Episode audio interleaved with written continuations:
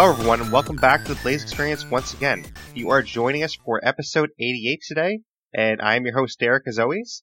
You are joining us for another State of Decay 2 episode, and this one's going to be all about Heartland.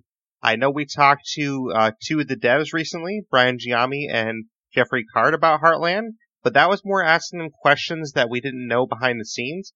This episode is still dedicated to Heartland, this one's going to be more of like the basics of the DLC itself. So we're going to talk about some of the characters, uh, some of the story a little bit, and just kind of our experience with that. So I have some great guests I'm going to introduce in a second, but before I do that, just at the top of the show here, we have a little bit of our news like I usually do. Our next podcast is going to be next Saturday. It's probably going to be a Dead by Daylight episode. We haven't done an episode on that in a while. But if it's not a Dead by Daylight episode, then it will be another State of Decay one. And then our next stream we have a stream coming up Sunday and Monday. We're both doing 12 to 4 p.m. That's going to be Borderlands 2. And then Tuesday is going to be 12 to 4, State of Decay 2. And Thursday uh, is going to be our night stream of the week. We do one night stream a week now, so that's going to be our State of Decay 2 night stream on Thursday, 8 p.m. to 12 a.m. So those are our streams coming up. I can't wait to um, enjoy those with all you guys. And I do want to mention too that if you hear any um, sound differences in this one, I am trying out a different mic today just to see if um, it the audio works better or worse. So definitely let me know in um, Discord or Twitter or anything like that if you um, enjoyed this version of audio better because I'm trying out a headset mic just to see if a headset mic sounds better this time. So that'll be my first time trying that, but just let me know in the comments somewhere if you uh, enjoy that more or, or you want me to go back to the old mic. But without further ado, we do have two awesome guests here with us. They were originally supposed to be on for um, a previous episode with Big Red, the um, when we talked about the Choose Your Own Apocalypse in episode 76, but uh, some things came up, but we have actually got them back here today. So first up, we have a Twitch streamer that is an amazing guy. He's one of the funniest streamers I know, and He's definitely a lot of fun to watch. You're always going to have a good time in a stream. Please welcome to the podcast Rabbit for the first time. Hello, hello. Thanks very much for having me, dude. Welcome, Rabbit.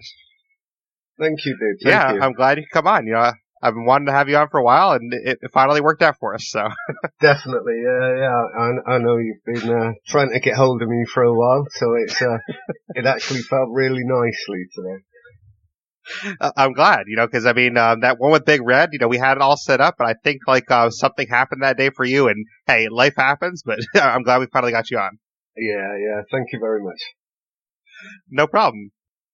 But we do have another guest here with us as well, and this guest is a great State of Decay YouTuber, one of the only uh, State of Decay YouTubers I actually trust with their content. Um, there's some that I don't exactly trust their content out there, but this guy uh, does a great job with the State of Decay content.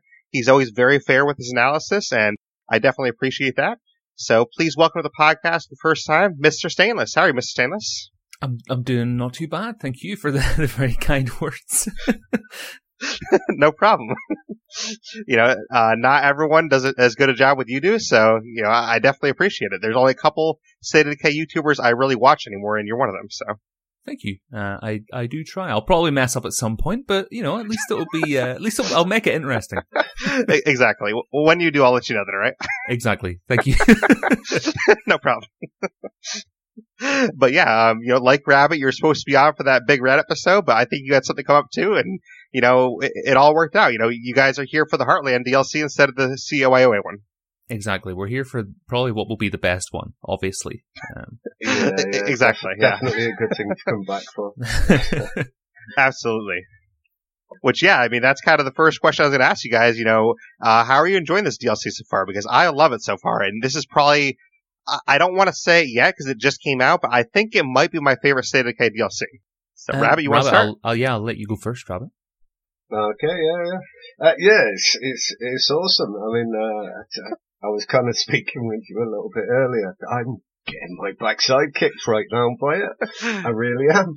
I've only ever played it while streaming, uh, and yeah.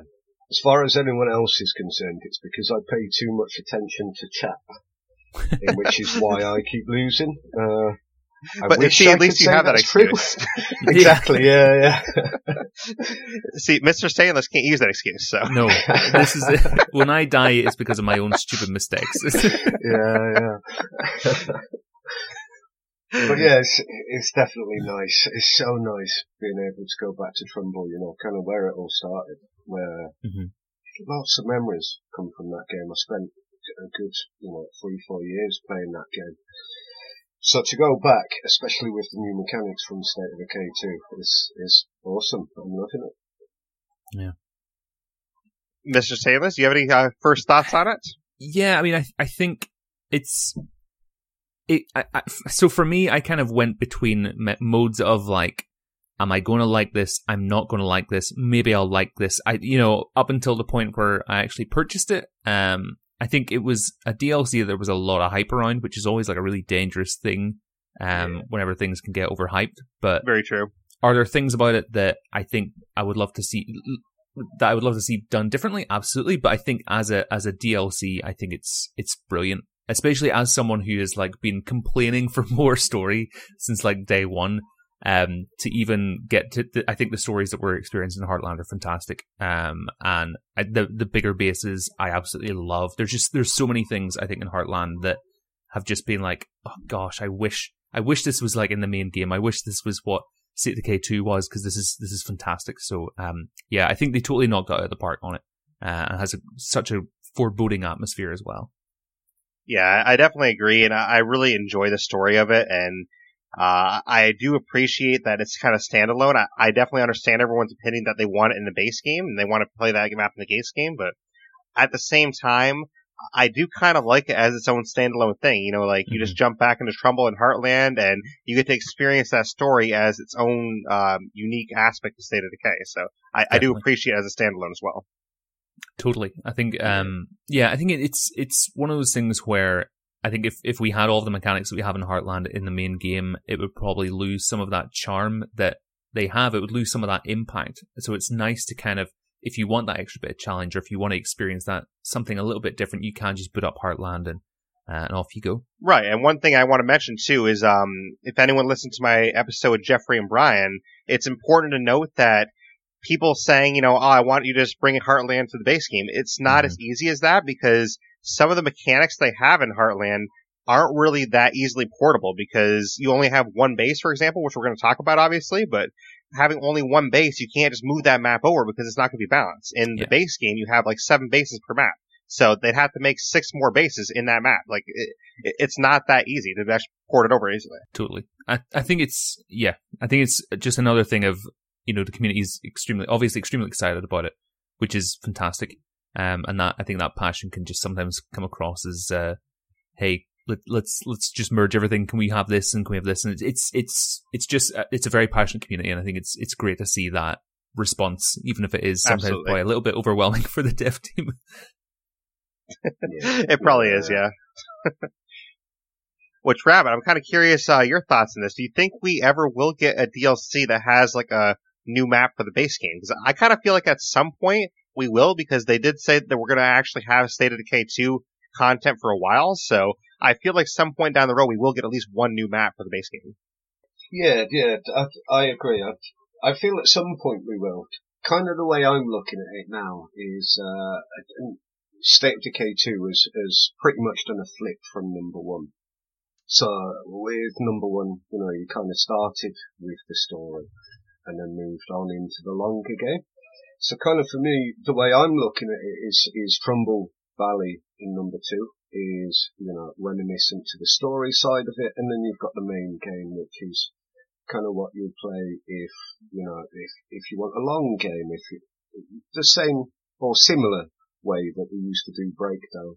I think trying to replicate Breakdown, regardless of what they do, is, is going to be too hard. Uh, so I think what they've done with the main game itself has got enough of a feeling that Breakdown used to have. I mean, Breakdown, especially for me, that's, that's the part that I played the most. Right. You know, once, once you've kind of done the story, Breakdown was, was what was left. You could mess around a little bit in Lifeline if you wanted to go all guns blazing. Uh, but yeah, it's for me, it's just kind of done that. It's done a flip. You, haven't, or the main game now is what I'd see as Trumbull Valley, uh, and then the, you know the longer game is I I'd play the normal game. I hope at some point there's going to be new maps added. How that's going to work, how it's going to look, I don't know.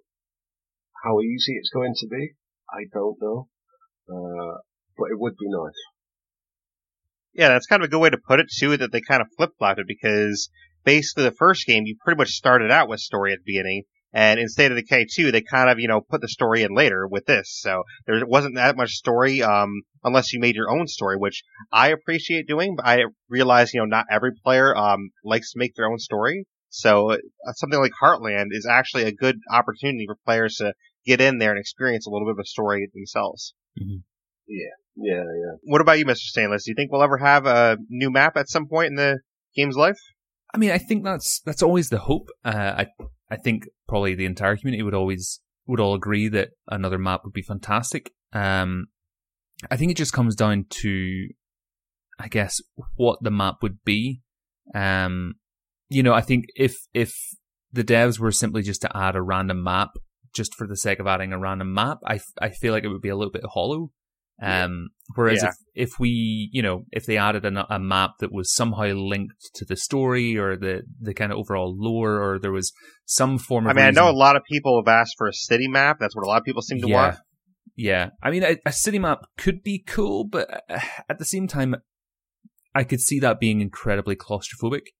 Um, especially Agreed, be- yeah. because the maps we've we've played in State of Decay, both in, in one and two, um, have been really quite open, or that you know you've had a, a good variety of open and confined spaces. I think to have a city, which I think the dev team have said it would be like nearly impossible to do with, um, with with kind of the engine and the the stuff that they're running on. But um, yeah, I think another map would be nice. I don't think we need one yet. Um, I think if they were able to, that, yeah. yeah. I mean, I, I think with with the Heartland DLC, there's tons of playtime that, that's included in that. Um, I think if they were to port the Heartland DLC map into the the kind of main game map rotation, I think again that would add even more playtime to the whole thing. And I think there's there's we've got time before we need another map. Um, I'm always going to say that I would love more State of Decay 2 content because it's a great game. I love playing it. I'm always happy for for new content, but um, yeah, I think I would rather have meaningful content rather than them just add a, a map just for the sake of adding, adding a map. Yeah, yeah. Yeah, I definitely agree with that too. And like you said, I think we have plenty of time because mm-hmm. by just spitballing, you know, estimations here, I gotta think, you know, we're, there's pretty much a given that we're getting a State of Decay three at some point with them being owned by Microsoft now, but yeah. let's just be hypothetical here. A State of Decay three probably isn't coming for like another three years minimum. So within yeah. three years, you'd have to think they have a map sometime within three years. I mean, it's it's possible that you know if we do see a um a State of decay three, or when we see a State of Decay three coming, rather, um, they could do something similar than what the guys did with uh, Dead Rising two, um, where they released instead of a demo, they released like a prequel map, um, where you kind of booted it up and it was like a, a prelude to the actual full version of, of Dead Rising 2. So it could be the kind of thing where if State of Decay 3 could happens, be, yeah. that they release the new map, which is a, hey, here's a precursor to where you're going to be next time and, and why you're there. Yeah, and to me, it's not really an if. I mean, I think there's like a 99% chance a State of Decay 3 does happen just mm-hmm. because mm-hmm. they have said that, you know, this franchise is something that there's no plans of stopping and Microsoft acquired them with the intent of continuing the franchise. So I think it's pretty much a given that a State of 3 K3 happens at some point. What's your thoughts on that, Rabbit? I agree. Yeah, yeah, yeah. I, I mean, obviously things happen. So you know, I I I tend not to say I, I definitely think this is going to happen. You know, something might happen in the future. We, yeah, I'm not going to lie, I, I was a little bit concerned when I found out that Microsoft were taking over Undead Labs. Now I'm an Xbox player and I've got nothing, you know, against that in general. I was more worried that Undead Labs would end up getting their uh, their vision for the game taken away. Hmm. I gotta admit, I've been pleasantly surprised with number two, definitely, because it feels like uh, the devs are going in the way that they always intended the game to be. Uh, I mean, there's still stuff that I miss from number one, but I, I'm I'm liking where it's going. Yeah, I I've definitely it see that as well. I don't know. Yeah, because I mean, everything they've been doing is all stuff that the community's been wanting. You know, Yeah. the going back to Trumbull, that's something the community wanted. A harder difficulty with the CYOA, that's something the community wanted. Yeah, Um, you know, having crossbows in with the Zed Hunter, that's something the community wanted. Like everything they've been doing since Daybreak is all stuff the community wanted. And I know some people don't like Daybreak. I personally like Daybreak, but for the people that don't like Daybreak, that was something they were already committed to at launch. So that they had to fulfill that commitment before they moved on to anything else. Yeah, yeah. Yeah. Yeah. But I know we went off on a little bit of a tangent there, but you know, um, since it's your first time in the podcast, guys, I figured I'd get some of your thoughts on, you know, the future a little bit, but, Yeah, that's but, um, about Heartland specifically though, I- I'm curious, um, how much playtime have you both got in there and have you actually beat the main story yet? So let's start with Mr. Stainless, Sam. Oh gosh, right. So I have not got a lot of playtime into it so far, maybe about three and a bit hours. Um, and that's been with a lot of prevaricating and, and not doing the quest. It's kind of just been dandering about the map instead. But, um, yeah, about three and, three and a bit hours so far into Quincy's storyline. Fair enough. And I I like Quincy's too. Quincy's is fun. And how about you, Rabbit? I think I've got about uh, 20-ish hours uh, into Quincy's, but like I said earlier, I, I still haven't made it past one mission, so it's, it's, it's 20 hours replaying the same part three or four times. so the storyline, I have no idea past a certain point. But eventually, for that mission, you're going to be the biggest expert in the world in that mission. Yeah. Hopefully, hopefully. I haven't learned after three or four attempts yet. But yeah, hopefully I'll master it eventually.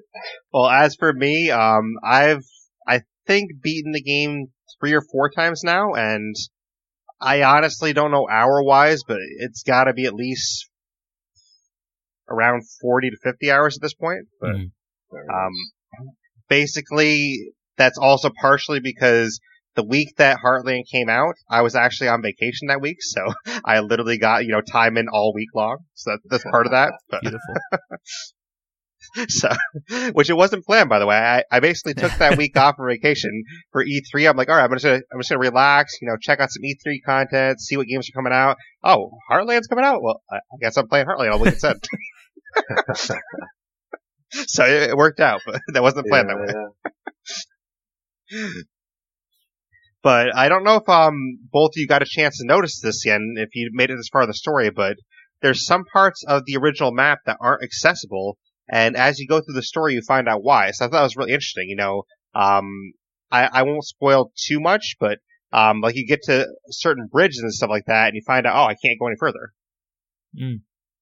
Yeah, yeah, yeah. I was, when I first opened the map and saw that there was parts missing, uh, I, I've got to admit I was a little bit disheartened. Um, I was looking forward at checking out all of the parts. Mhm. Um, but I did get to a certain part in the story where it explains why the bridge is off Right. whether or not it does the tunnel as well. Um, whether there's any, you know, set storyline behind that, I don't know. Uh, but I'm glad that they've, it, it makes sense as to why it's closed off. It's not Right. just I think it kinda makes sense too. Yeah. Yeah, it's, it, it's not just closed off and no one's talking about it kind of thing. You know, they've addressed it and, and, you know, they put it in the game to give us reasons why we can't go there, which I quite like. Mm-hmm.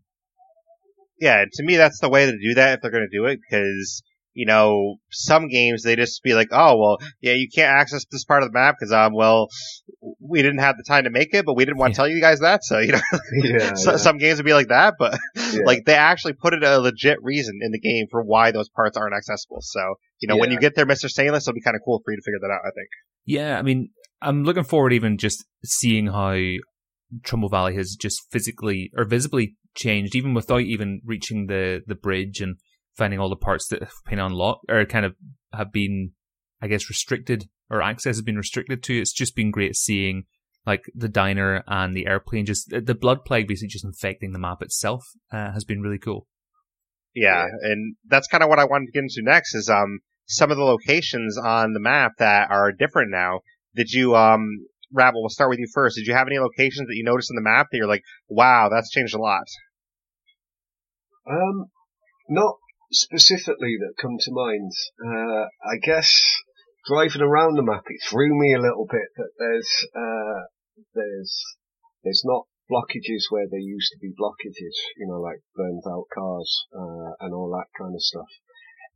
They're not in the same place anymore, and it definitely Right. makes sense that, that it's not that way, you know.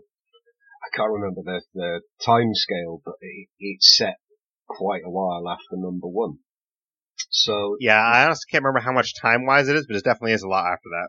yeah, I, I I think someone mentioned that it's it's like eighteen months at least. Uh, whether it's more than that, I, I don't know. But yeah, you'd you'd expect stuff to be moved and driving around. That still throws me now. Like I'll take my eyes off uh, what I'm doing and I'll look at chat. Still in my mind, trying to drive round it the same way I would number one Mm-hmm. and I end up totaling my car, you you know, going off, uh, driving off into a ditch Right. somewhere or just generally blowing my car up. And how about you, Mr. Sanders? Before I go into some of mine that I noticed, um, what's uh, some of yours that you might have noticed or anything? I think the the biggest thing that um I've noticed and that still scares me is the diner in Spencer's Mill. Um, so yeah, that's one I was going to call out. Uh, Yeah, yeah. I hate that one. um, in State of Decay one, one of my biggest fears was whenever uh, a horde or that diner became turned into an infestation. Um, because it was always a pain in the ass to clear out. Because there, there, it's a very small diner. Chances are most of the infestation were usually standing outside it, and it was just a nightmare to get through. So, because of my kind of nightmares from the first game of that diner, to then see it basically turn into a a literal nightmare covered in blood plague has just been a bit Yeah. like I, I think I'll I think I'll steer clear of that building. I, I don't I don't really like this. Yeah.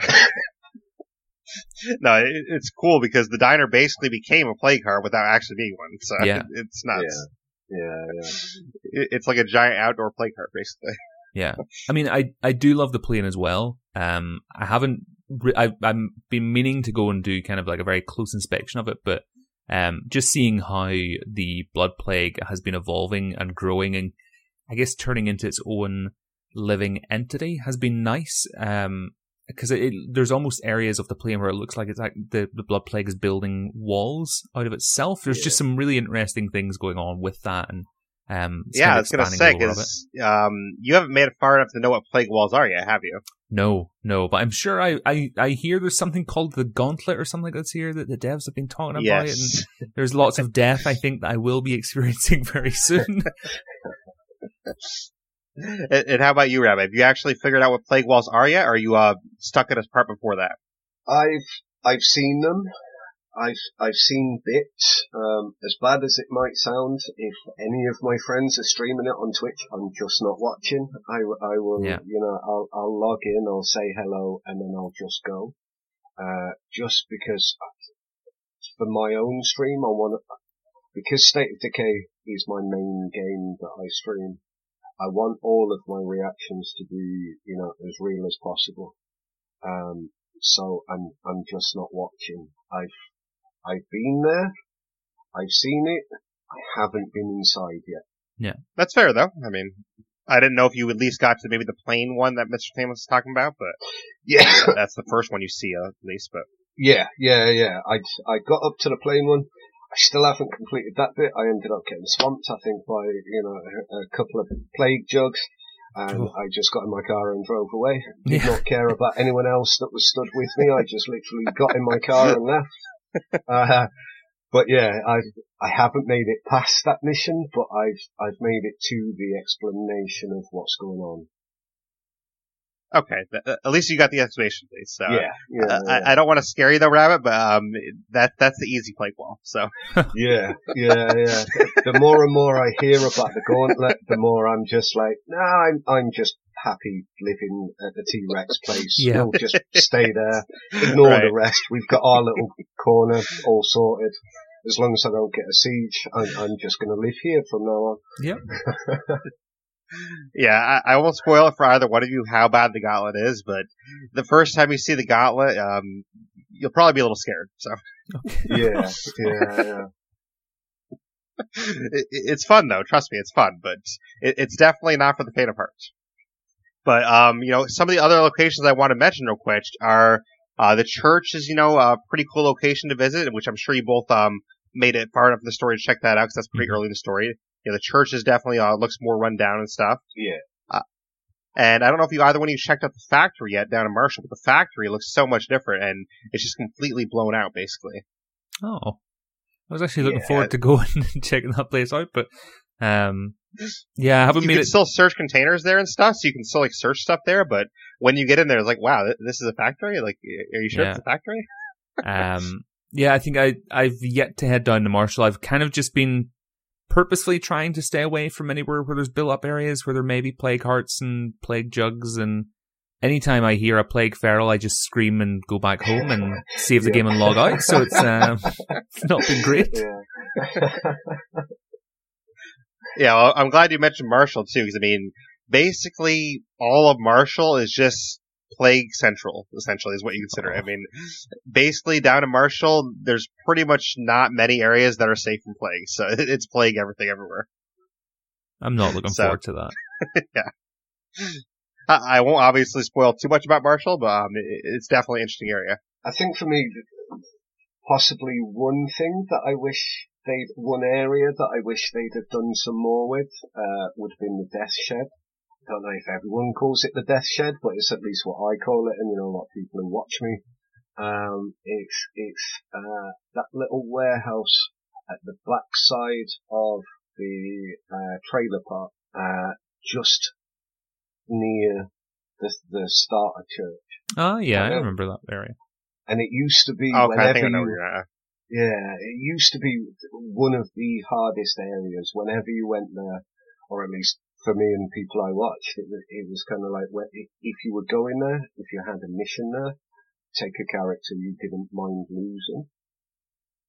Uh, it, it was just so difficult. But then, I don't know if that's just something that, uh, that I noticed, whether it was everyone noticed it, that it, it just seemed to be a harder area.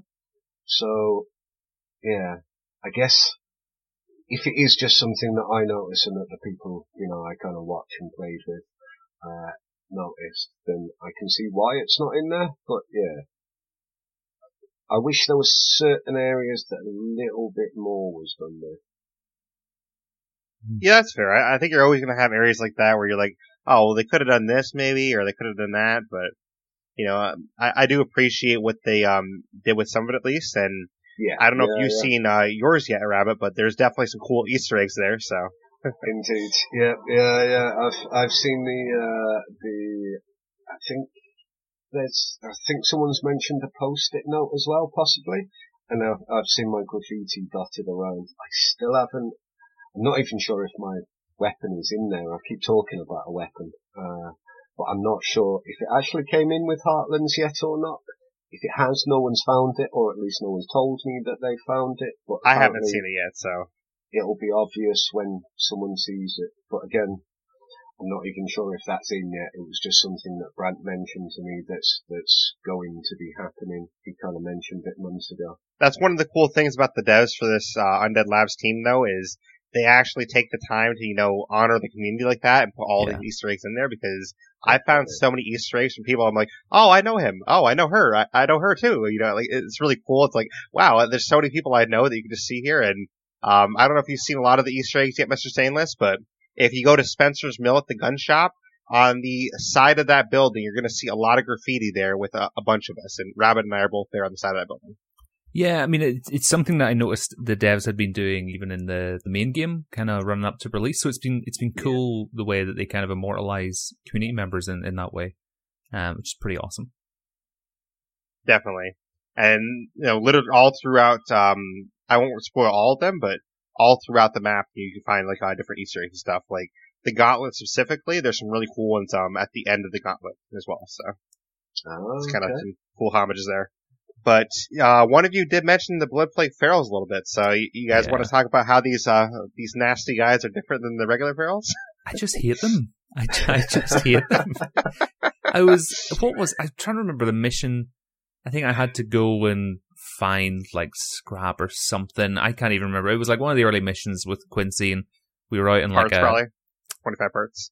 yeah. It could have been that. It was it was something or no, it was um. I think it was investigating the military. We had to like find, which isn't a massive spoiler. It's like a one of the early missions, but you had to find like the military orders or something to find out why they were there. And um, it was in a factory, and there was like a little military base beside it. And I finished up the mission. And on the way back to Mr. Santos, I thought, "Ah, you know what, I'll just stop by this military base and get some supplies. You know, it doesn't hurt to have a, a couple extra grenades. And just got out of the car, was about to walk in, and then all of a sudden I start hearing this weird noise, and I'm like, what the heck is that noise? Like I, I turned around and there on the crest of the hill was a feral, uh, a blood plague feral. I'm like, I think we're all right. I, I don't think we need to search space at all. We'll just go, we'll just go home. It's just terrifying, especially when you're you're first like whenever they first show you one. Because I, I, you know, I, as standard, you you try to go for the headshot, um, and go, for some somehow managed to get a headshot on him, and it, and the thing fell down. I'm like, ah, brilliant. Was about to leave when it got back up again. It's just one of those moments of, hold on, everything I thought I knew has just been thrown out the window here. This is Yeah. terrifying. Please leave me alone. Well, uh, see, it's funny you mentioned the headshots there because this is the story that I was uh, waiting to tell you guys. So, you know, basically, um, Heartland release day, I was on there, you know, right at release. Pretty much as soon as they announced it, I um was starting my download. I got on there. I was streaming all night that night, and I didn't even know that Undead Labs was actually going to be doing a stream that night, like a special stream, you know, to talk about it. Hmm. Which, if I watched this special stream, I probably would have known this, but I was actually streaming myself and I had no idea they were streaming. So I was getting in there. I was, you know, having some fun. I killed that little feral at the beginning, but you know, you kill that feral so quick at the beginning, you don't really realize what's going on as much. Yeah. And basically I went to, uh, Spencer's Mill and I forget exactly what I was doing. I think I was just looting some stuff, you know, I was looking for guns, different things like that. And I, I come across the feral. I'm like, okay, you know, let's take on this feral. And, uh, I, I lost a character and I lost um Helena. oh, So then um I go back with uh, Malik and Quincy. I you know took Malik as a follower. I'm like, all right, that feral killed Helena. He's going down. You know, we're we're killing this feral. He, he's ours. So we go back there. We find the same exact feral, and I, I actually lost Malik as well oh, gosh. to the same feral.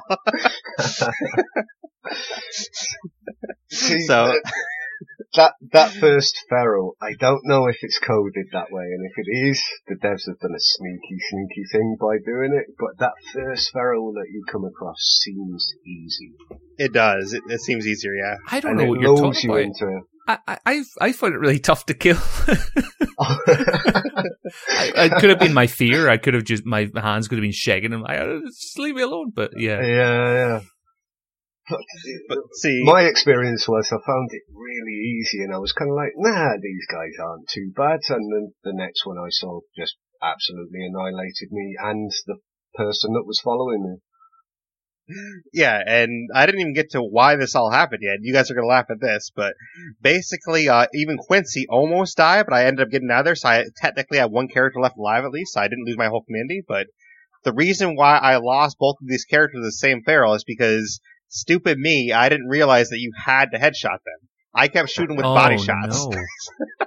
I did. That, I didn't even know that. That's really important to to know. Yeah. Yeah, so yeah. because you know being an Xbox player, you know I don't have this you know crazy awesome PC aim that all you guys have. So I'm at being an Xbox player, my philosophy is well, if I shot in the shoulder, I still shot it. That's good enough for me. Yeah. So that, that's my philosophy as an Xbox guy. But uh, with these ferals, you can't actually do that anymore because these blood plague ferals, you have to break the cap on the top of their head, and then you have to headshot them again to kill them. yeah. And I had no idea of this. And basically, um, during that stream, uh, I think it was Undead Brant. He came into my chat and he's like, "Oh, you got the headshot them." I'm like, seriously? you, you, couldn't come by to my chat like you know half an hour ago after all, all these shots I put into their body? so, so yeah, I, I'm literally like jumping on rooftops, like trying to shoot them. You know, I I must have put so many bullets and crossbow bolts into that one feral, and I, it still never occurred to me that I had to headshot him. So I, I don't know what I was thinking, but and and that's why I kind of blame um you know the fact that I started like right at the start of the DLC because if I had watched that Undead Lab stream that night, I probably would have known that going in, but. I was streaming during that stream, so I'm like, oh, okay, you know, just take out the feral, you know, shoot him. Uh, well, he's not dying. Like, and I was starting to think, like, are these ferals invincible? Like, did they make invincible ferals? Like, they can't die or something? yeah, yeah. So I, I lost uh, two characters within my first um, hour to two hours, and I, I almost lost my entire community. But luckily, Quincy survived, and I ended up beating that playthrough with um, just Quincy alive, and then I got some other characters afterwards. Gosh. Nice. But yeah, I, I thought it was really funny, and I, I still kind of kick myself for that because you know uh, something should have clicked in my head. I should have known, but hey, it, it is what it is. You know, it happens. Yeah, yeah. I definitely like the fact that the fear of ferals has come back with these guys. Because Yeah. ferals used to be the one that I hated the most in number one. Uh, in, in the base game, I don't know, ferals felt manageable. It, it didn't matter if a feral attacked you. So the fact that these plague ferals are seriously bringing the fear back, I'm, I'm loving that. Absolutely loving it. Yeah, the ferals are the only thing I fear anymore. I mean, even juggernauts, like, if you're really in a jam, you can usually run away from a juggernaut, like most cases, so. Yeah, But ferals, you can't even run away from them. They just chase you down. yeah, yeah. I mean, ferals, you basically have to try and like get on top of a ladder or something, and even that sometimes doesn't work anymore because the ferals can actually jump on some containers now, so. Yep. So you, you think like, oh, okay, I'm, I'm on top of this container, I'm all safe. Wait, oh, the feral's up here too. Damn it, run. but uh, in addition to the ferals, we also have some blood plague bloaters and screamers as well. Have you guys run into a lot of these? I've come across one, a couple of the screamers, but not up close. Um, the bloater I have though, uh, I didn't know that it, there was a bloater in the area, um, and obviously it detonated. Um, and I, I mean, I guess detonated is the right word. Um, Yep. but and then I just saw obviously there. I was, you see all the kind of blood plague stuff is the best way I can use to describe it. Just in the air, I did. I thought it was a glitch. So I was like, oh, it's probably nothing. I'll just walk through this. And yeah, there you go. Uh, I, I think that was a nice touch though, because now bloaters are even more deadly. You Yeah. know, we, we've all had those friends in our games that are like, you know, super bad drivers. They never notice the bloaters when they're driving. They run into bloaters all the time. Now, if you have that bad friend run into a bloater, basically your entire car almost has blood plague. Yeah, yeah, yeah. Which I don't know if you've done that yet, Rabbit, but um, a couple times I've, you know, accidentally hit a bloater while driving. It's like, oh shoot. I have, yeah, yeah. I've I've lost someone because I drove through two bloaters. Oh no. And Oh jeez. they can now, your characters can now die in the car. Oh, I'm I'm I'm sat here thinking, uh, you know, just like number number one, you can drive through it, your health will get down to a certain point, but it won't get past that point while you're in a car. Yeah, that doesn't work anymore. So yeah, you know, um, note to anyone out there that hasn't tried it yet, don't drive over the bloaters at all. Don't Yeah. touch the bloaters. Don't sneeze on them. You know, yeah, yeah.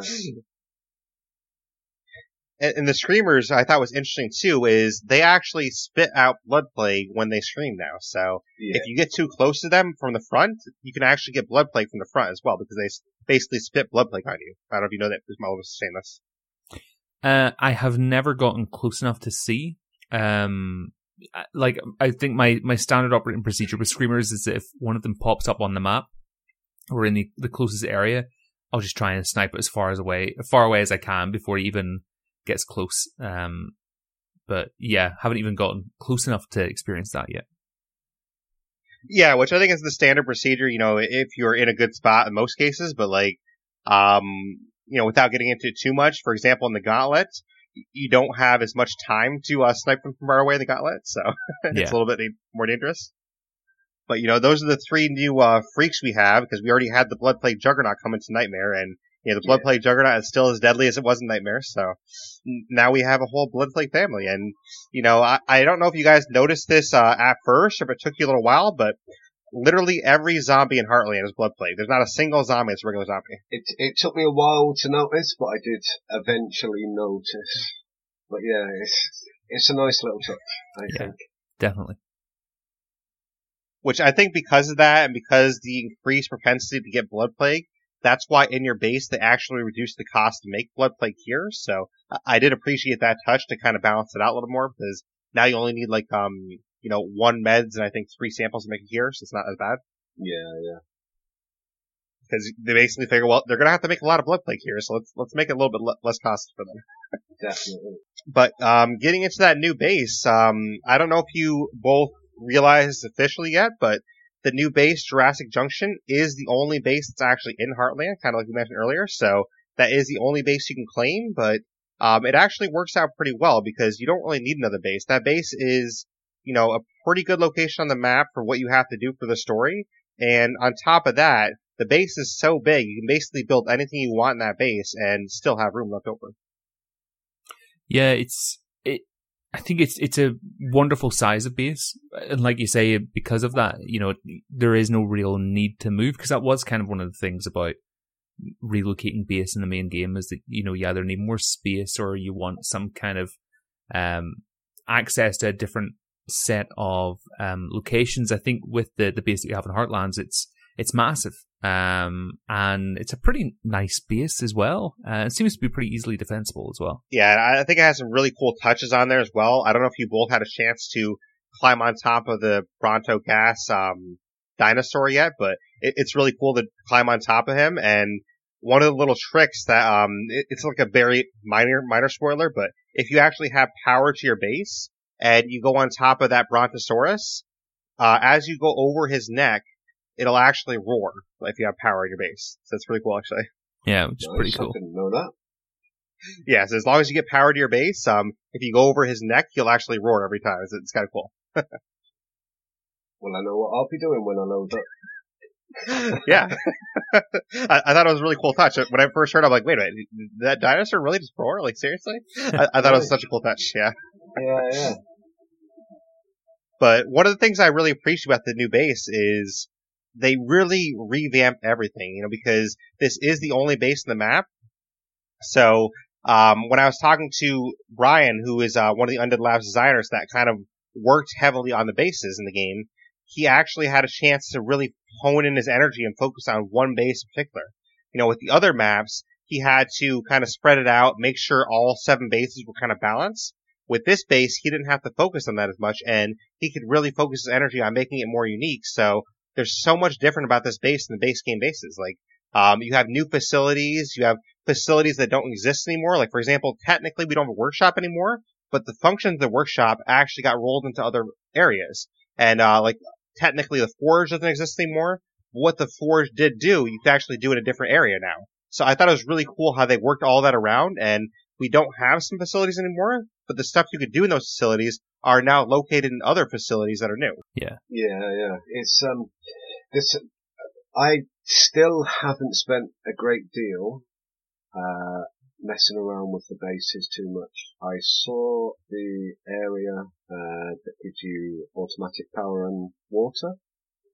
Uh, I think I built that, and that's pretty much all I've looked into so far. It was just, you know, age-old habits, get power and water, and then uh, everything else will kind of fall into place when it's needed. Now I've played through that same part about three or four times. I know what I'm doing up to that point, so I can spend a little bit more time uh, on the base, hopefully. Um, you can definitely tell that more effort has gone into this base, Mhm. and it, it clearly shows. Um, yeah, I, I, I'm loving the size of the base, the location, um, and it, it was always an area that, from number one, it was kind of like this would be a good, a, a good little area if only. Um, yeah, and all of Right. those if onlys that I kind of said to myself, it, it seems like they've they've been envisioned by someone else as well, and he's he's kind of put them into play. Yeah, another thing I want to mention about the base too that I thought was really cool is each character that you recruit in Heartland, they all have their specific base upgrades unique to them. So uh, what they did in Heartland is the fifth skills for each character, they're all new fifth skills, and each fifth skill actually attributes to a certain base upgrade. So uh, you might have, you know, Keisha, she upgrades to Demolitions Lab, or you might have uh, Diana, who upgrades, uh, gets you a fabricator shop. Um, you might have, you know, the doctors that upgrade your medical facility a different, uh, two different ways. So each character has a specific upgrade to that character, and I thought that was a really unique touch because then it kind of, you know, puts more meaning on the characters, in my opinion. Because say, you know, oh, uh, Brock has this upgrade that I really love. Well, if I recruit Brock, I can keep that upgrade, and you know, you kind of favor characters a little bit more because you like their upgrades that come with as well. Totally. I think that's been a really cool mechanic that they've added in where I guess there's a more meaningful um, repercussion to, to recruiting characters to your base. And it's quite, it's that quite cool thing of like go, actually going out into the wilderness or going out onto the, into the map and actually finding somebody that has the, the, the expertise that you need, um, which I thought was, was really, really quite cool. Definitely, yeah, yeah. And did you guys notice any um, particular upgrades that you um, enjoyed so far, or did you not get a chance to check out the bases too much? I know Rabbit had said he didn't get a chance too much yet, but how about you, Mr. Stainless? Um, I haven't. Well, actually, one of the things that has been a, a kind of knock-on effect of of kind of having these experts is that I'm scared to build anything in the base, um, because I y- it's it's one of those things where obviously you know I've just found Keisha and I've recruited her to our base and she's uh, making some lovely explosives for me, but um. I would love, you know, your your kind of habit is to, all right, we've got a base now, we'll build all the things that we need and make it all self-sustaining and stuff. Now what has happened is that because I don't know what experts I might find, I don't really want to build anything in case I need to build something for them and I don't want to take, you know, real estate away from them and all this kind of stuff. So that's one of the things I'm finding is that I'm more cautious about building because I don't know who I might find next. Definitely. Yeah, yeah. And I get that sentiment, but um, you know, playing through the story three or four times, I didn't specifically get a chance to look at the base in depth yet. That's definitely going to be like a whole episode I do at some point. But from what I've noticed so far, I don't think you really have to be that cautious because the characters you recruit, when you recruit them, the stuff that they upgrade, you almost, as far as I can tell, you always have the room to build whatever you want. Like, Yeah. for example, um, there's two different doctors. If you notice in your medical tent, there's a medical tent expansion. The two different doctors, they just you just give you um one gives you one medical tent expansion and the other one gives you a different kind. So basically they have like areas set aside that they already upgrade anyway. So I think there's enough room in your base to basically build all the stuff that they offer. That's pretty cool. Cool. Yeah. And for example, like one character upgrades your kitchen, so they basically made ways to, you know, okay, this character upgrades this, this character can build something that goes in a new slot, this character builds something that goes in a new slot, so I think they actually worked it out to where if you really wanted to build all their stuff, I think you can. I haven't officially tried everyone yet, but as far as I can tell, I never had a problem like, oh man, I can't build this because this person had, you know, this already built. So I never had an issue yet, but I can't say 100% with certainty that you can build all of them, but I know you can at least build most of them in the same base. Yeah. I mean, it, there's there's tons of room in the base. It's just me being way Right, too I- I get cautious. that, yeah, it, you meet some pretty cool characters too, so you definitely want to check Definitely. out um, all of their stuff.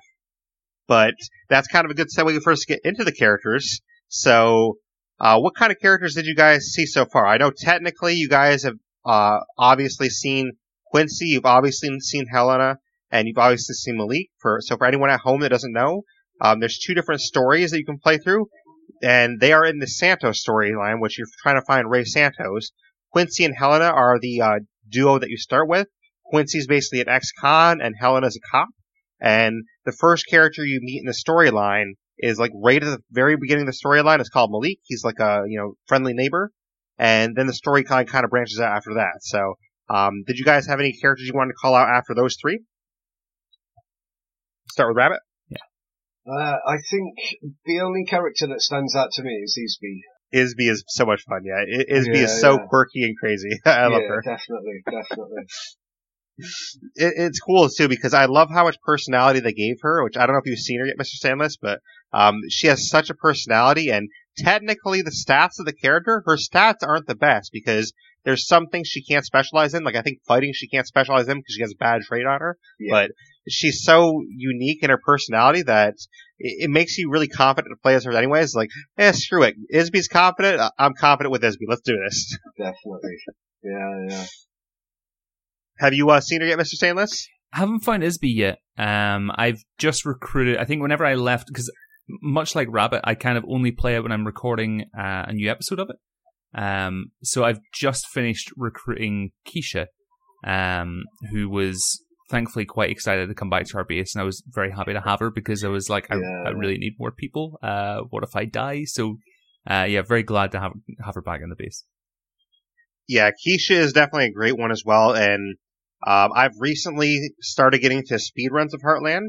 I just uh, was trying it out for the first time this week, and Keisha, in my opinion, is a crucial character to speedruns because Yeah. she gets to make you all those bombs and everything, and that is really handy. So to me, Keisha is one of the most crucial characters in the game for speedrunning.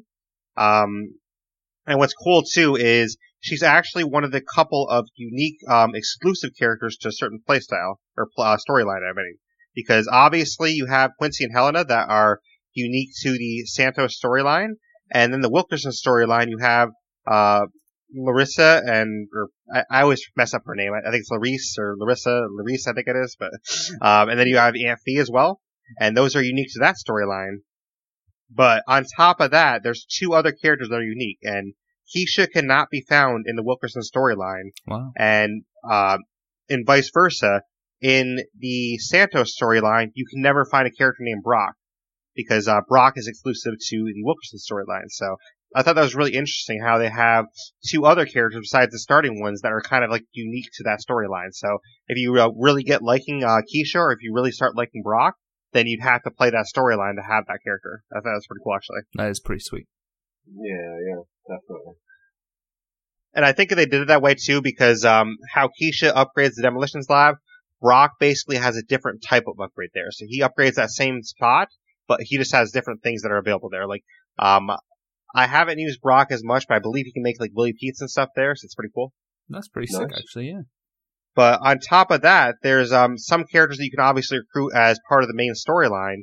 Like for example, um I don't think you both got there yet. But there's a character named Captain Logan towards the end part of the storyline that you can recruit. But there's also characters that you can actually miss, and I really appreciated how they have characters in here that if you don't recruit them fast enough or you don't do the mission that they want you to do, you can actually miss recruiting those characters. And Isby, for example, is one of those characters that you could technically miss. She's technically a side character. Ah, okay. Yeah, it's quite a cool mechanic. Um, which is again, it's something you kind of see happening in Dead Rising, almost to a much tamer degree. Where in, in Dead Rising, if you don't complete, you kind of have a certain, there are complete missions that can just pass you by, but it, the game doesn't tell you that there's a mission there. It's just kind of on your own, um, kind of impetus to find all these things. Um, but I guess it gives you, especially with, with State of Decay 2 here, um, with the, the idea of having side characters and characters that you can miss, it does give you that encouragement to go back and play through it so that you can find those characters and, and manage to, for the completionists, Absolutely. I guess, out there, um, it does add a, a lot of really cool playtime onto it.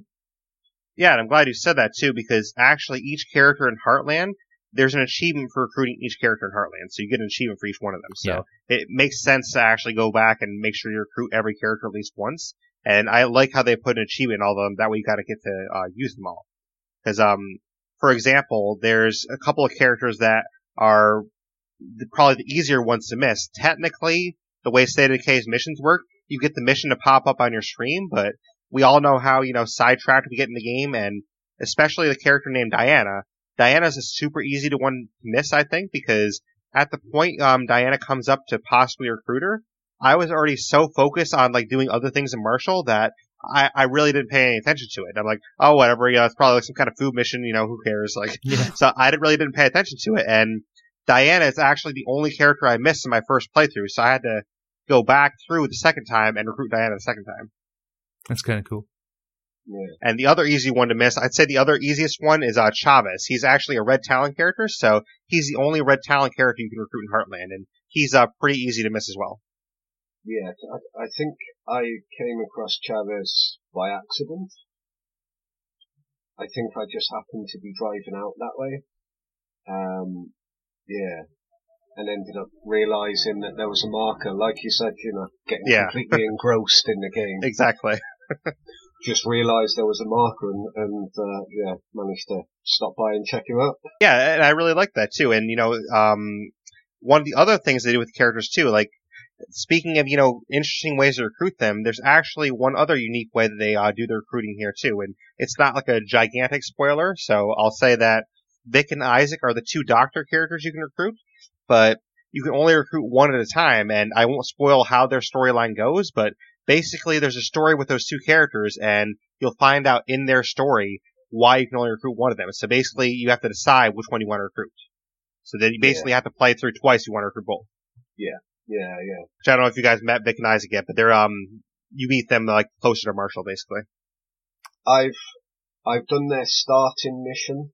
It's quite a a cute little mission. Finding out some backstory. I've I well, yeah, I've I've done the starting bit. That's it. Yeah, I haven't met them yet. Okay, so at least you got like a little bit of introduction to them. Yeah, Yeah. they're basically down um on the factory part of the map, so they're Okay. close to the factory basically. Cool. But um, you know, just going through the list of characters real quick. Um, for anyone at home, the characters you can get in Heartland are Diana, Isby, Quincy, Helena, Malik, Larice, Aunt Fee, Brock, Keisha, Vic, Isaac, Chavez, Captain Logan, and the one character I didn't really talk about much because I always forget about this character is uh, Reba, and I, I think I always forget her because she seems like she is recruitable um very late in the game, and she's another one that's kind of easy to miss because if you're not paying attention late game, it's like, oh wait, there's a character that wants to be recruited. Okay, hold on. I think that's something that State or well, Undead Labs do really great in State of Decay 2 as well, is that kind of almost bombarding you with options.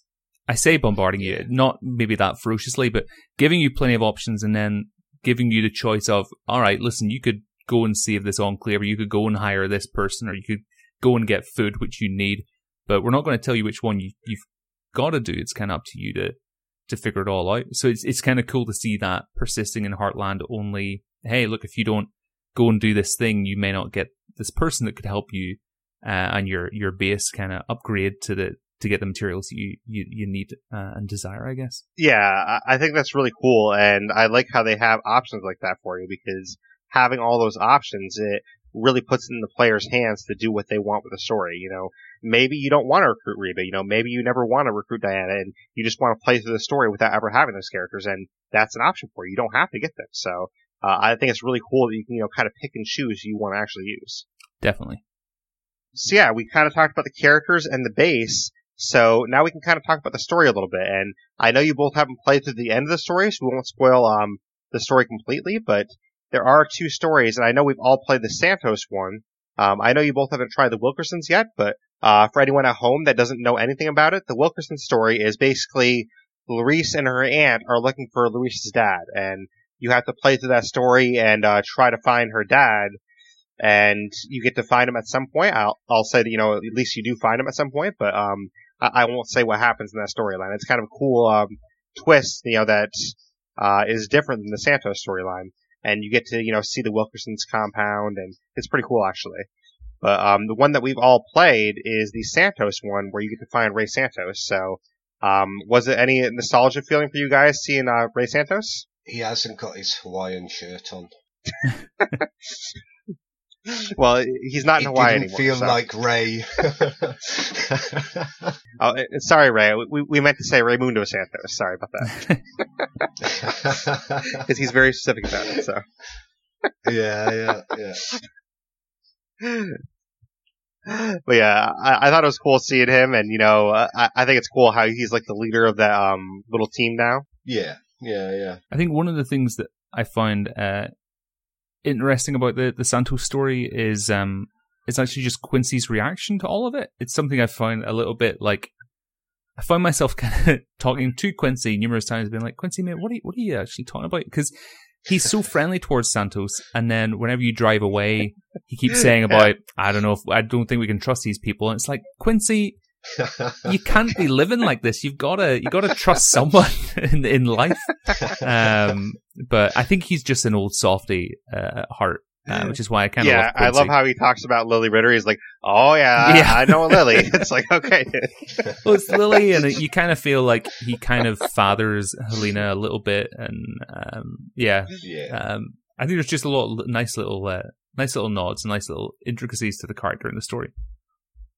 Yeah, did you guys, by the way, find that dynamic kind of weird? Because I thought it was really weird dynamic where Quincy basically seems like he's the cop almost to Helena, but yeah. Helena's supposed to be the cop. So it's like, what? uh, yeah, but I, I, suppose it's also that kind of thing of like she's a young rookie cop kind of thing, and he's this right. old seasoned crook that's like, ah, you know, I, I know more, but I know more about law than you do, kid, because I've broken more of them, probably, kind of thing. yeah, yeah. I, I still find it kind of weird though, because I mean, like you think that she'd have like a, a little bit more umph and backbone in there, yeah. but she doesn't seem to have much backbone at all. So no, he basically just walks all over her the entire time, as far as I can tell. So, but hey, I mean, she seems like a cool character though, at least. But yeah, I don't know. I, I was expecting yeah. a little bit different yeah, when I um when I first picked them. I'm like, oh, okay, you know, it's gonna be an interesting dynamic where you know she's the young cop, she's gonna like try to boss him around, maybe he's probably not gonna take it, and no, you, you really don't get any of that. It's basically you know him bossing her around the entire time. yeah, yeah, yeah. But um, you know that Santos storyline. So you obviously find Ray at some point, and you have to do some tasks for him. And Keisha is obviously part of his compound, and eventually you get to recruit Keisha, and she kind of comes back with you because I think she kind of you know is just sick of being with that clan. She's like, oh, well, I, I kind of like you people better, so I want to jump with you people. Yeah.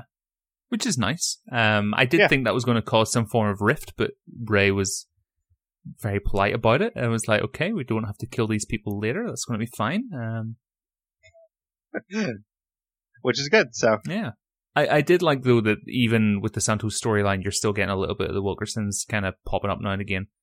Um, it is frustrating to know that that family are still alive. Um, they're just a pain in the ass, but um, yeah, it's uh, it's good to see that kind of little bit of State of Decay lore still going on. Yeah, they're definitely still alive and kicking. You know, you got uh, Nat up there, you got Brock working for them, so they, they definitely still have some uh, people working for them. Yeah. And then, of course, you have the new blood. You know, Larice and uh, Aunt Bee are basically joining in. They're like, "Oh, hey, you know, we're locusts too." So, so it, it keeps continuing. But um, with the Santos storyline, after you you know meet Ray and you recruit Keisha and stuff like that, then the storyline kind of kicks into a different area where you're meeting Captain Logan and you um you know go talk to Captain Logan. You find out more about what's been going on in Trumbull Valley, basically, mm-hmm. and I, I know you both haven't gotten too far in this. I think Rabbit's at least gotten to the point I'm talking about, but basically you meet a doctor and the doctor, um, it's Dr. Hoffman is her name, and she kind of tells you a little bit more of, you know, okay, this is what's going on, you know, this is how you actually, uh, defeat it, and she basically tells you how you defeat these plague walls, and there's an interesting new mechanic, which isn't, uh, that big of a spoiler, so I'll say that the new mechanic you can actually do is bloaters, you can actually harvest their blood plague glands now, so basically if you headshot a bloater, or if a bloater's laying on the ground, you can actually do this action called harvesting a bloater. It harvests their poison gland, and you basically use that poison gland to defeat the blood plague walls. And I won't say exactly how all that works yet, but I thought it was a really cool uh, new mechanic they put in there that actually changes the game up. That is pretty cool. But yeah, you know, I think it's a really cool mechanic, and I, I definitely enjoy that mechanic because it adds something different to the game that they didn't have before, especially with the blood plague walls too. You know, I never expected when we jumped in this map to see something called a blood plague wall. Yeah. I never expected to harvest bloaters, and I think it's really cool how they reinvented things like that. Definitely. I mean, it, again, it's it's great to see them kind of expanding more on what the blood plague actually is because I think that was one thing that I've as time has gone on, it's something I've kind of thought about more. Is like, well, what the heck is the blood plague? You know, is it a viral disease or, or what is this thing? How did it become created, and how did blood plague hearts even become what they are? It, I think it's it's great to see them kind of equally having fun and exploring uh, their own lore a little bit more too. Absolutely. Did you enjoy the um, advancing the blood plague rabbit? Did you kind of enjoy how that they sort of changed that up a little bit? Definitely, yeah, yeah. That, I like the fact it's getting a lot more explanation, um, kind of describing it a little bit more.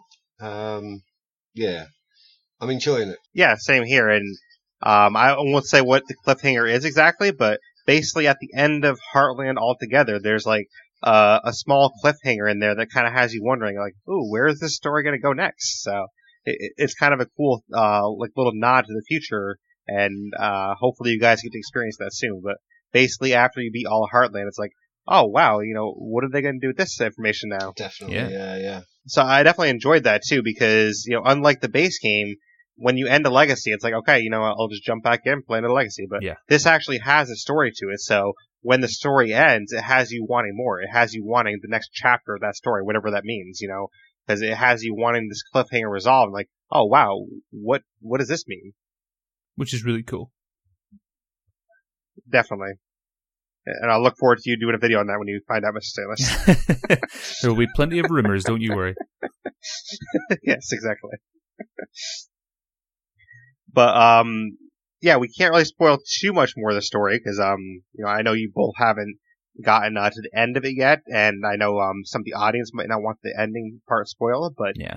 basically, um, you know, you find that first plague wall, which is the plane, which we've uh, mentioned a little bit, and you know, you figure out how to deal with that with Captain Logan and Hoffman, and pretty much uh, after that is you have to take on the gauntlet, and I won't spoil uh, what the gauntlet is exactly, but let's just say, um, you know, the plague wall at the plane is basically like, you know, the gauntlet on, you know, easy mode. so, and, and then uh, the first wall of the gauntlet is um, where it starts to kick up a notch, and by the end of the gauntlet, um, you know, you're, basically wishing you were in Nightmare again.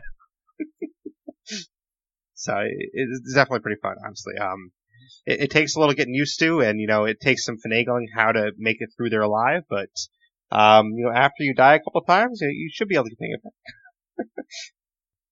and then the uh, Wilkerson storyline, I will say too that basically the ending of both storylines they both converge to the same point. So Okay. if anyone was worried about that, I will say that um, sort of the end portion of the storyline converges to the same point for both of them, which I think is cool because you know you don't want to miss like a major story part by playing one of the stories and not the other one.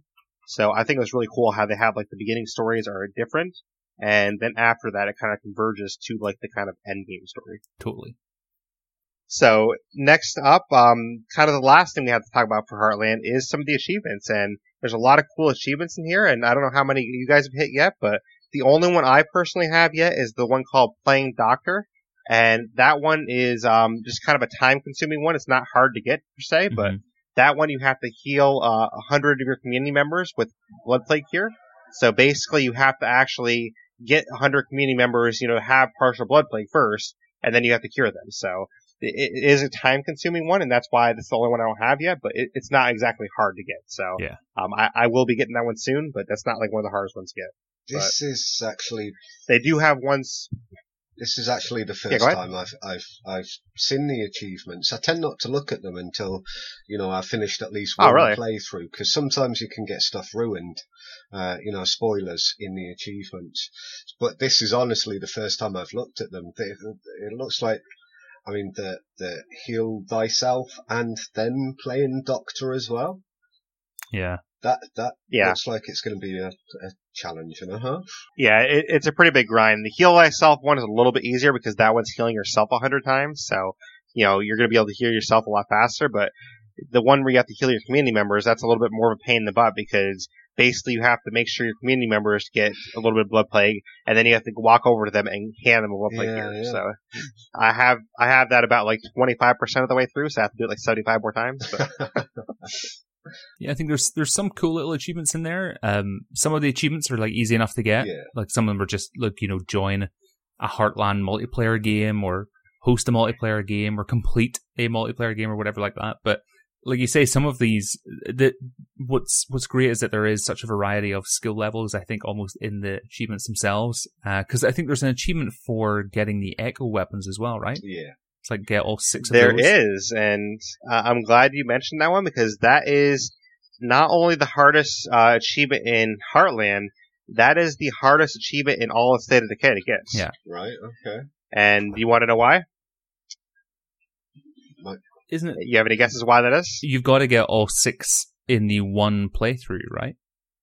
Correct. That is that is why it's so hard to do. Okay. And what makes that a little bit more perspective for you is, and Undead Labs, if you're listening, please, please change this because this is this is all dependent on RNG. This is not based on skill at all. There's no skill to this. Like you're gonna find all six weapons at some point if you just you know grind it out. So like it's not about grinding. You know, like heal thyself and playing doctor. That's about grinding. I'm fine with achievements that you grind for, which a lot of people are, and that's fine. Or achievements that are skill based, that's fine too. But this is literally an achievement that is completely RNG based. And the biggest problem with the achievement is I mapped it out on the Heartland map. There's only uh, 15 locations that you can actually find echo weapons in. Technically, there's only 14 because one of them is always grayed out as you can't search it. So basically, you have 14 locations to find echo weapons, right? In those 14 locations, you're not always guaranteed an echo weapon at each location. So you might have less than that. And in those 14 locations, you usually only have a max of one echo weapon per location. Mhm. So you're probably looking at, if you're super, super lucky, a max of 14 echo weapons in one Heartland map.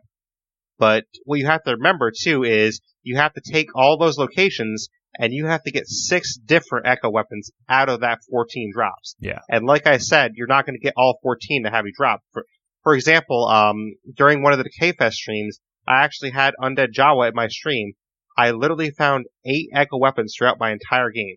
Do you know what the odds of finding six different weapons out of eight is? Like that, that's astronomical odds. I mean, that, that's almost impossible.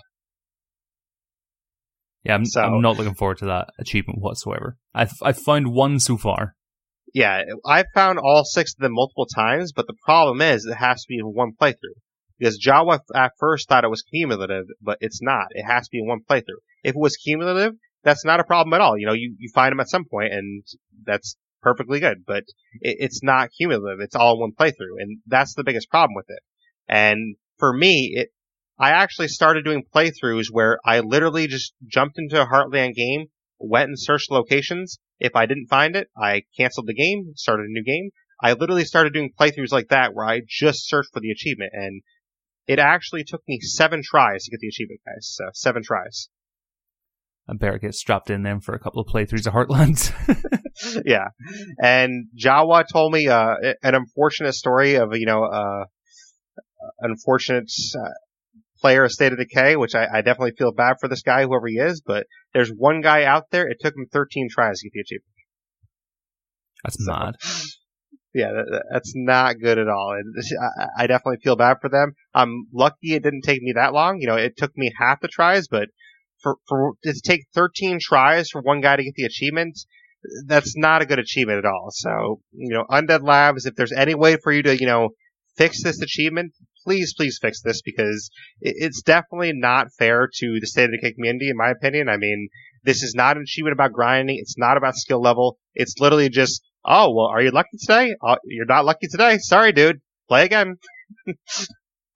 Yeah, t- to me that that achievement sounds uh, like it it looks good on paper until you're actually in the situation. Because like hearing about it, I'm kind of like, oh, that sounds like quite a challenge. Actually, that sounds that sounds interesting. But I can I can also imagine being in a game, playing it for a while, really liking this playthrough, and then not managing to do it or you know getting four out of the six or something so yeah I, I, I can definitely see why it would be annoying Yeah, and where it gets really frustrating for you too, Rabbit, is when you need like one gun left. Like, say you need the Yeah. uh, Echo SMG, for example. That's the last one you need. You find like, oh, I found you know four Echo shotguns. I found five Echo assault rifles, but I didn't find the one Yeah, gun that. I needed of the other type. Like, it, it's so annoying and so frustrating when it's like, I have three of these, can't I trade in three of these for one of those? Like, yeah. so it, it really annoys the hell out of you. And honestly, out of my entire time playing State of Decay, um, that is what annoyed me most out of my entire time playing State of Decay. So there's, there's nothing in the game's history that has annoyed me more than that. And that achievement is Yeah, just so frustrating yeah, as yeah. an achievement. But you know, if what I did say on my stream though as well in you know Undead Labs defense, if that's the biggest complaint I have about the game, Yeah, that's not yeah. that bad. So. I mean, there's definitely worse things to complain about. So, in the grand scheme of things, it's not that bad, but it is a big frustration though.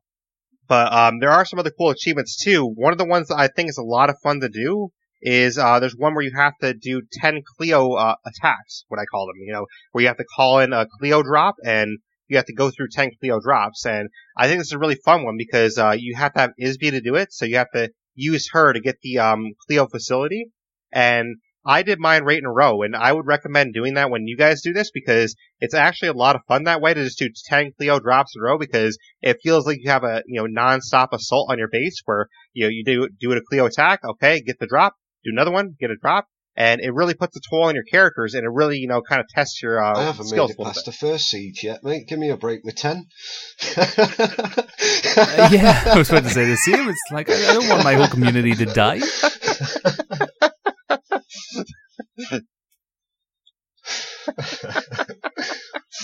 Yeah, well, yeah, yeah, maybe yeah, eventually. yeah. That, that definitely looks like it's going to be a challenging one, especially for me. I d- that that first siege is where I've died every single time. I lose one of my main characters, and I'm just like, nah, I'm done with this one. Well, I will say, Rabbit, that um, some good news for you is that one siege you got in your base, like you know, toward of midway in the game, that is the only siege you ever get in your base Ah. unless you do the CLEO attacks. So you, you don't ever get Yeah, like yeah. ambient sieges, like you know, the base game. You never get an ambient siege. That that's the only siege you ever get is that one siege. The only other time you Oh, get a okay, siege cool, is if you call in a cool. CLEO attack. So if you find a way past that siege, then you know you're good. yeah, I, th- I think I'm probably sieges. just going to call in three friends to come and help me get past this one siege. And and by help me, I mean I'll I'll stand on top of the T Rex while they sort it for me.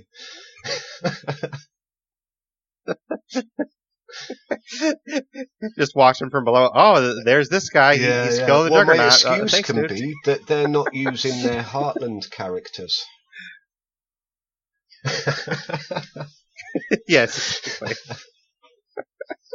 so you're like, see, you know, they have all these non-Heartland characters. It's the Heartland characters, Exactly. guys. Yeah. That's what it was all the time.